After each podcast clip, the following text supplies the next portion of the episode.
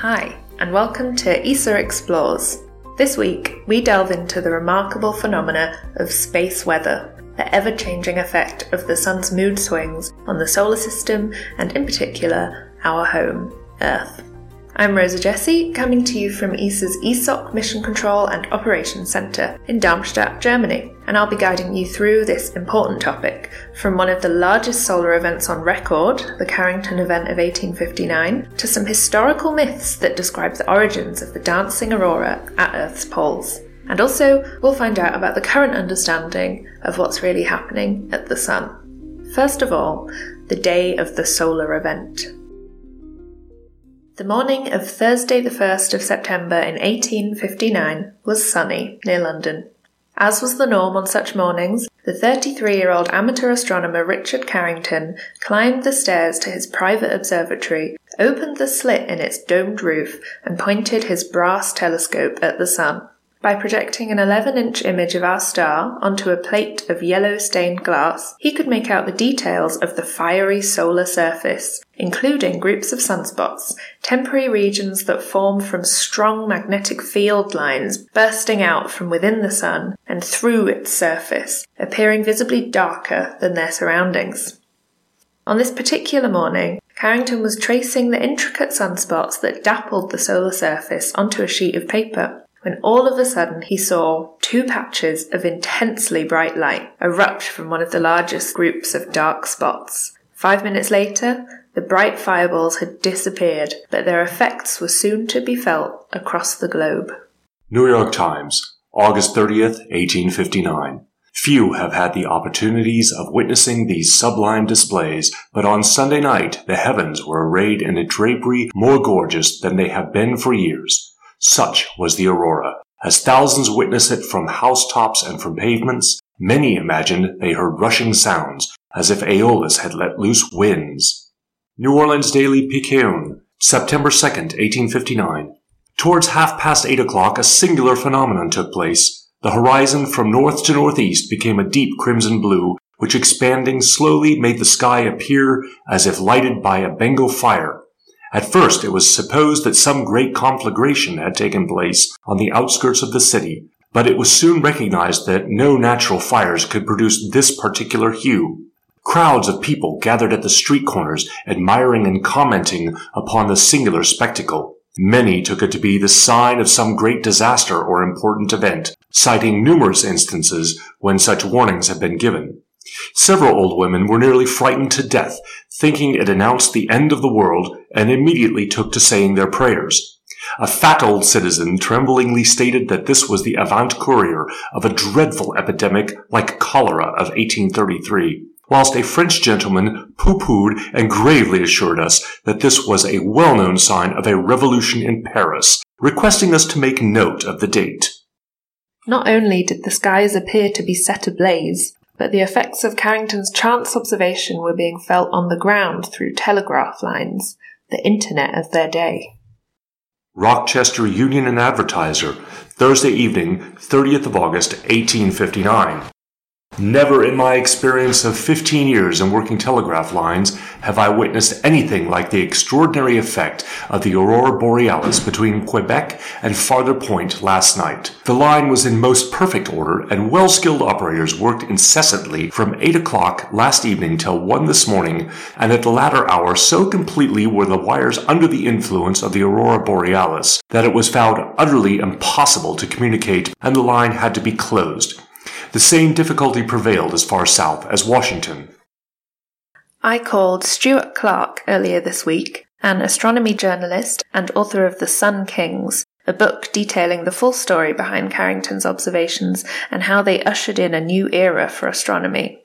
He explained how this incredible solar event engulfed the entire globe.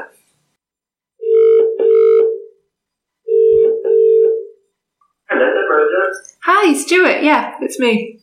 Hello, how are you? Good. How are you? Yeah, I'm fine. Could you tell us a bit about the background of the 1859 Carrington event and what it was like for people?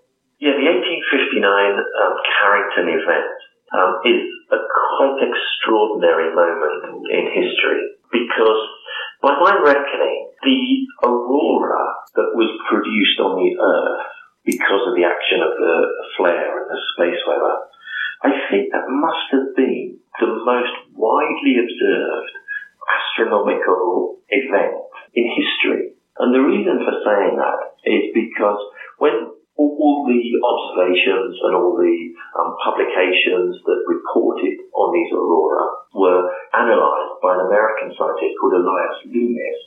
I mean, he found that this um, this auroral event covered nearly two thirds of the skies of the Earth, and it wasn't like another astronomical event, say an eclipse um, or a, a naked eye supernova, whereas with the eclipse you have to be on a, a fairly narrow track in order to see it. Um, and with a naked eye supernova, you have to know the night sky well enough to be able to pick out um, a new star that's just appeared. Now, the 1859 um, aurora, it just covered the sky, or a section of the sky, and was so bright and so colourful um, that people reported being woken up in their beds and it, it, was widely observed, and many people didn't know at all what they were actually seeing. So it created quite um, a stir of public interest that spurred on the scientists to try and discover exactly what had happened on that night. So we have a number of different reports. One that I particularly like comes from Paris, where it was said that uh, citizens of Paris looked up into the night sky and saw burning purple arches, which is a kind of lovely description. Um, elsewhere, you have this really blood red imagery that's being talked about. Um, there was one report from the Caribbean that talked about the sky dancing in with a thousand fantastic figures of fire. In the Midwest, of America, people reported being woken from their beds by the brightness of the aurora. And because it was a red colour, they thought that it was the reflection of the atmosphere of huge prairie fires sweeping across those states. And the same happened I mean, the Caribbean islands as well. Is um, we have reports of some of the people who lived there believing that the islands were aflame, and so running to the beaches um, to sort of await rescue, or at least be as safe as they could be by the water. Really sounds quite scary, actually. It's apocalyptic in a sense, yeah. Um, because you can reduce it down uh, to what happened that night in, in very modern terms because the two bits of technology that were predominantly affected by the, the magnetism and the electricity that was uh, associated with the aurora um, were the magnetic compasses and the telegraph network. And in a sense,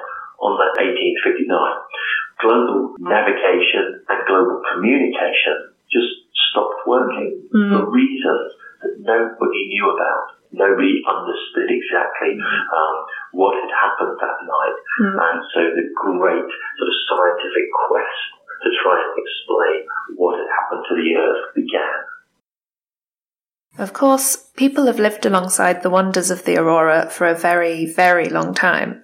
For those living in polar regions, the dancing lights have become a huge part of their culture and understanding of the world. Next, I spoke to Per Helge Nyland, museum communicator within the Arctic Circle, who has some fascinating insights into some of the past understandings of the aurora. Tromsø Museum, det er är Per Helge. Hello, Per Helge. Hello, yes, this is me. Hi, it's Rosa from ESA. Oh, great to hear from you again. How are you? Um, really, really busy. We're going to open a new exhibition in a few hours, um, concerning um, the Sami people and, in particular, queer people, because this week uh, marks the Tromsø Arctic Pride. So we're participating in that by putting up this new exhibition. So I just came in the door. I've been buying some wine for the exhibition opening, and still a few things to do, flags to hoist, and, and all this. So it's a very busy day in Tromsø. Well, hopefully the sky comes out in rainbow colours for the Pride event. That, that's, that's what I'm also hoping for. It would be exactly what we need, yeah. The aurora has been alongside human beings near the poles of Earth for thousands and thousands of years. So, can you give an understanding of some of the the history of people's understanding of the aurora? Oh, well, yeah, people have believed all sorts of things, and uh, uh, it's incredible what an impact the aurora has had on, on mythology um, in, in circumpolar regions, particularly, of course, the northern lights in the northern hemisphere, uh, because the southern lights is rarely seen by, by humans, but there are stories among the Maori people of New Zealand that concerns the aurora. Uh, up here in the north, uh, particularly in northern Scandinavia, uh, the aurora has been very much associated with the spirits of forefathers or deceased people. So um, people have been very, very respectful to the aurora, um, and and thinking that you know you have to um, you know you have to pay respect to the aurora. You must treat it very nicely uh, because uh, that's how you should treat your forefathers.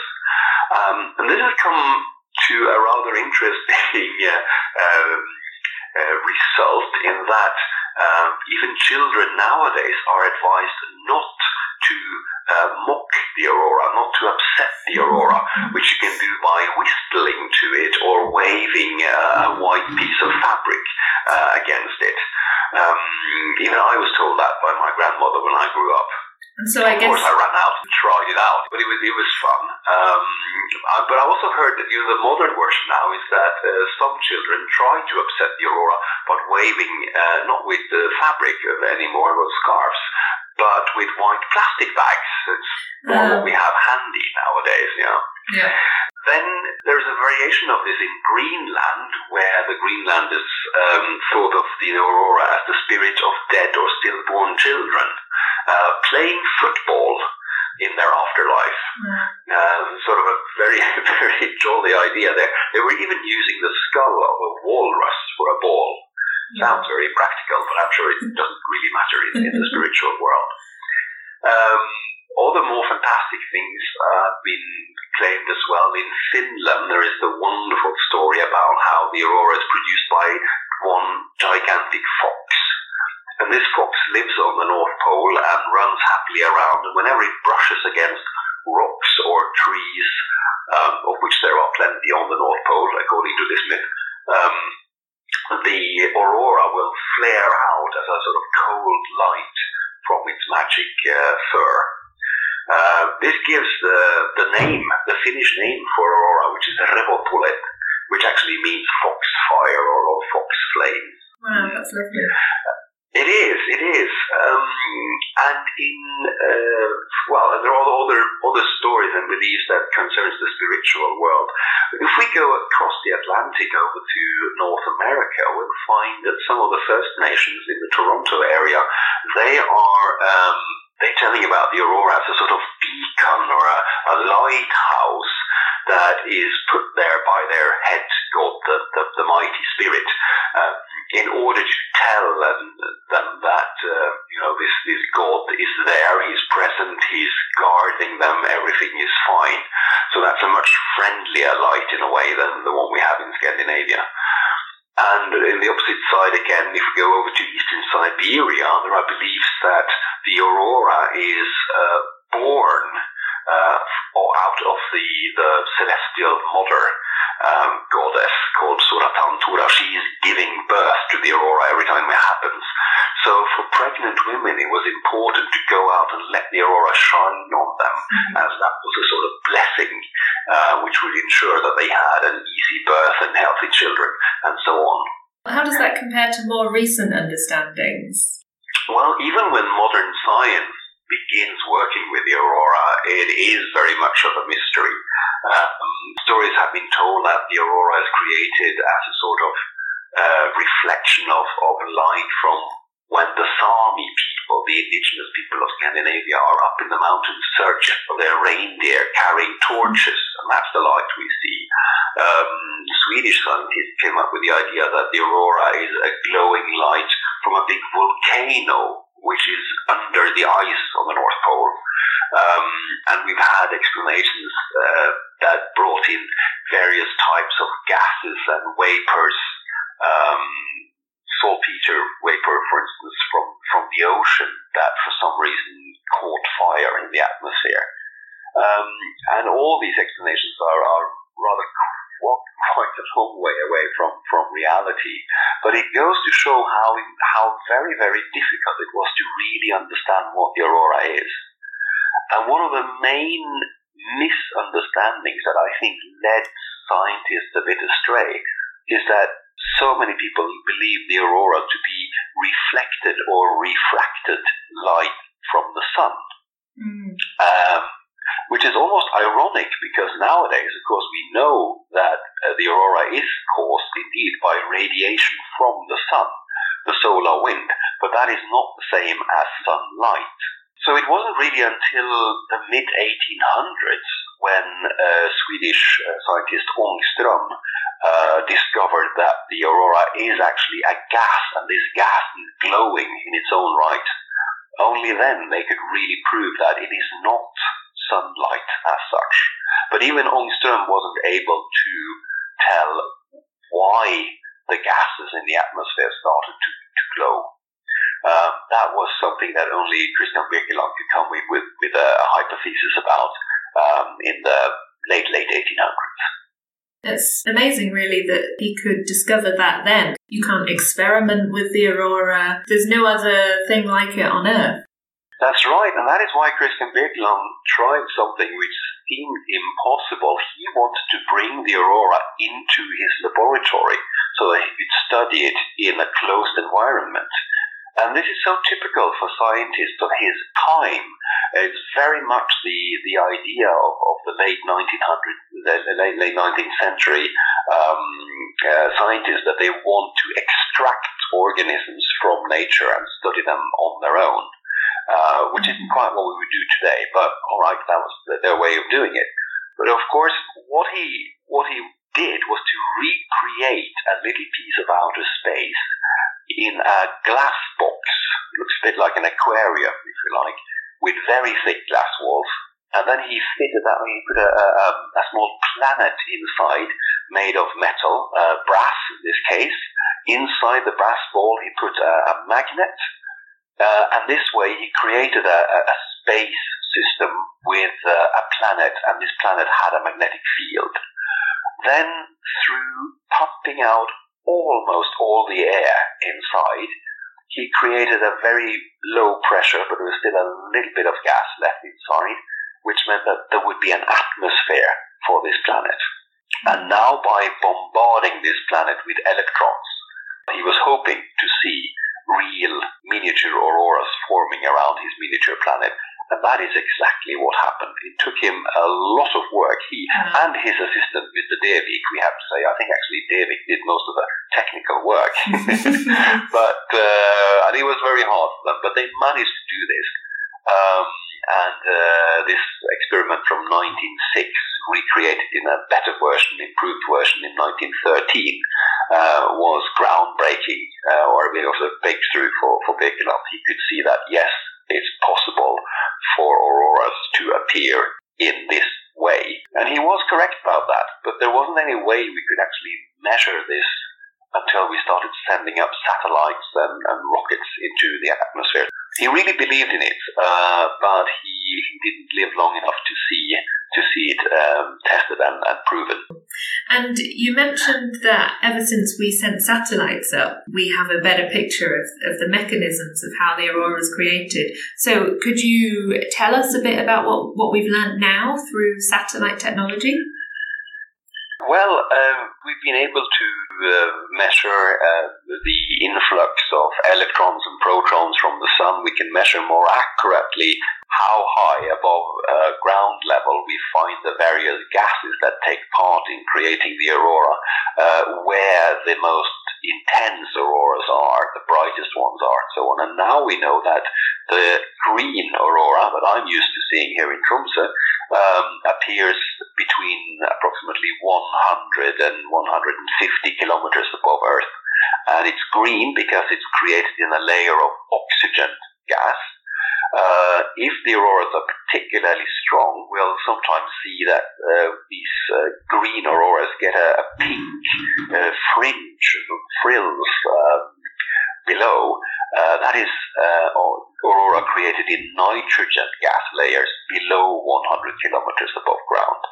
Um, and also much higher up, of course, is the uh, orange-red aurora, also that created in, in layers of oxygen, but from protons and not from electrons.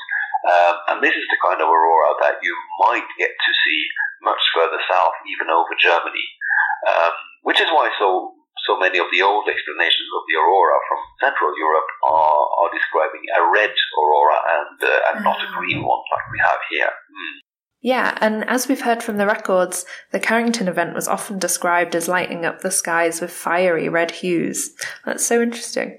Um, thanks for describing that brief history to us. And if people want to find out more about the exhibitions that you've got or the work that you're doing, how can they find you? Well, the easiest way would be to, to go on and Google for Tromsø Museum, um, but also you could look for the Arctic University of Norway, um, and you can find us on, on Facebook and other social media. And, uh, and we're always happy when people write to us and want to know some more. Great. Well, hopefully people will get in touch after they've heard some of these incredible stories. Well, thank you so much for having me in. Yeah. Pleasure. It's been lovely talking to you, and Good luck with Arctic Pride. Thank you so much. Yeah, that's I might I might better run up and now hoist the rainbow flag and the special Sami rainbow flag that they have designed. It's quite a new one, so uh, yeah, that get ready for great. the opening in just a few hours. That sounds great. Good, yeah. Well, good luck and thanks so much for talking to me. Right, all right. That was very just a pleasure. Thank you so much. Thank you. Bye-bye. Bye. Finally, I spoke with Sophie Burley, a young graduate trainee in ESA's Space Weather office, to really get to grips with what we currently think to be the truth behind extreme weather events at the Sun and find out is there any way of actually predicting them?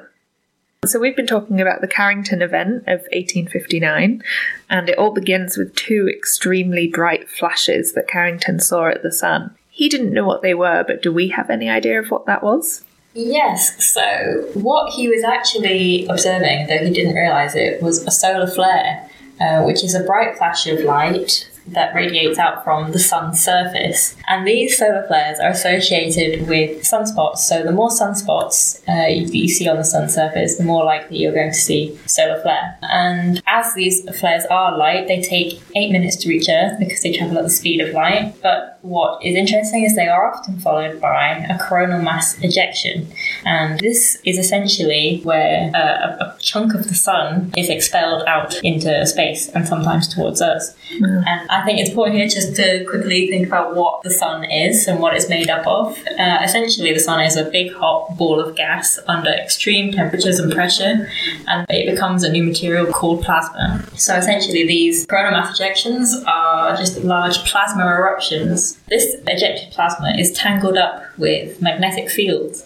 So when it travels towards Earth and does, um, it interacts with our magnetic field that protects us and causes a, a variety of effects on Earth that we see, uh, affecting our technology, our communications, actually both on Earth and in space. So satellites, they, they see the effects. Um, and how big are these ejections? The size of a coronal mass ejection can reach as far as a quarter of the way towards Earth from the Sun. Wow. Which is huge, I think. That's a, that's a lot, and it can be up to a trillion kilograms of solar material. So, this is all quite dramatic stuff. These are all temporary events that we don't see all the time, but we do see some effects that are more constant. Mm-hmm. For example, there is a steady particle stream coming out of the sun near constantly called the solar wind. And this is just constantly flowing towards us and mostly does very little mm-hmm. interaction with our own magnetic field. However, sometimes the particles in the solar wind uh, can become accelerated by a coronal mass ejection or a solar flare, and that causes something called a shock, and this could have its own effects. This is a this is called a solar particle event. So you work with the people who are predicting space weather, which is really hard. Yes, there are so many variables you've got to sort of work out how things are linked and, and what affects what. yeah. So the sun is quite erratic and unpredictable, but there are some patterns in how it behaves. Yeah, so whilst we can't sort of day to day guess exactly what the sun will do. Um, we do see that there is an 11 year cycle by which the sun gets more active, followed by times of quiet and really no, little to no activity. At the moment, we are at pretty much the quietest time. I think we've just passed what we call solar minimum, and so we expect there to be very little to no activity but it's not to say we shouldn't, you know, be prepared because, you know, just as in the middle of summer you might have a sudden rainstorm, we could have a solar flare, big storm event mm-hmm. in the yeah in the middle of the quiet period. So that's it for this first of two episodes about space weather with me, Rosa Jesse. Find out what the Space Weather Office is up to via at ESA Operations on Twitter, as well as at ESA Space Weather. For the next podcast, we'll speak again to Stuart Clark about what a Carrington like event would do on Earth today. How would our modern world fare with another huge blast from the Sun? We also speak to ESA's head of space weather, Jussi Luntama, who explains ESA's plans to provide the urgently needed warnings of extreme solar activity with the Lagrange mission. And have you ever wondered what a solar storm actually sounds like? Stay tuned for the next episode to find out.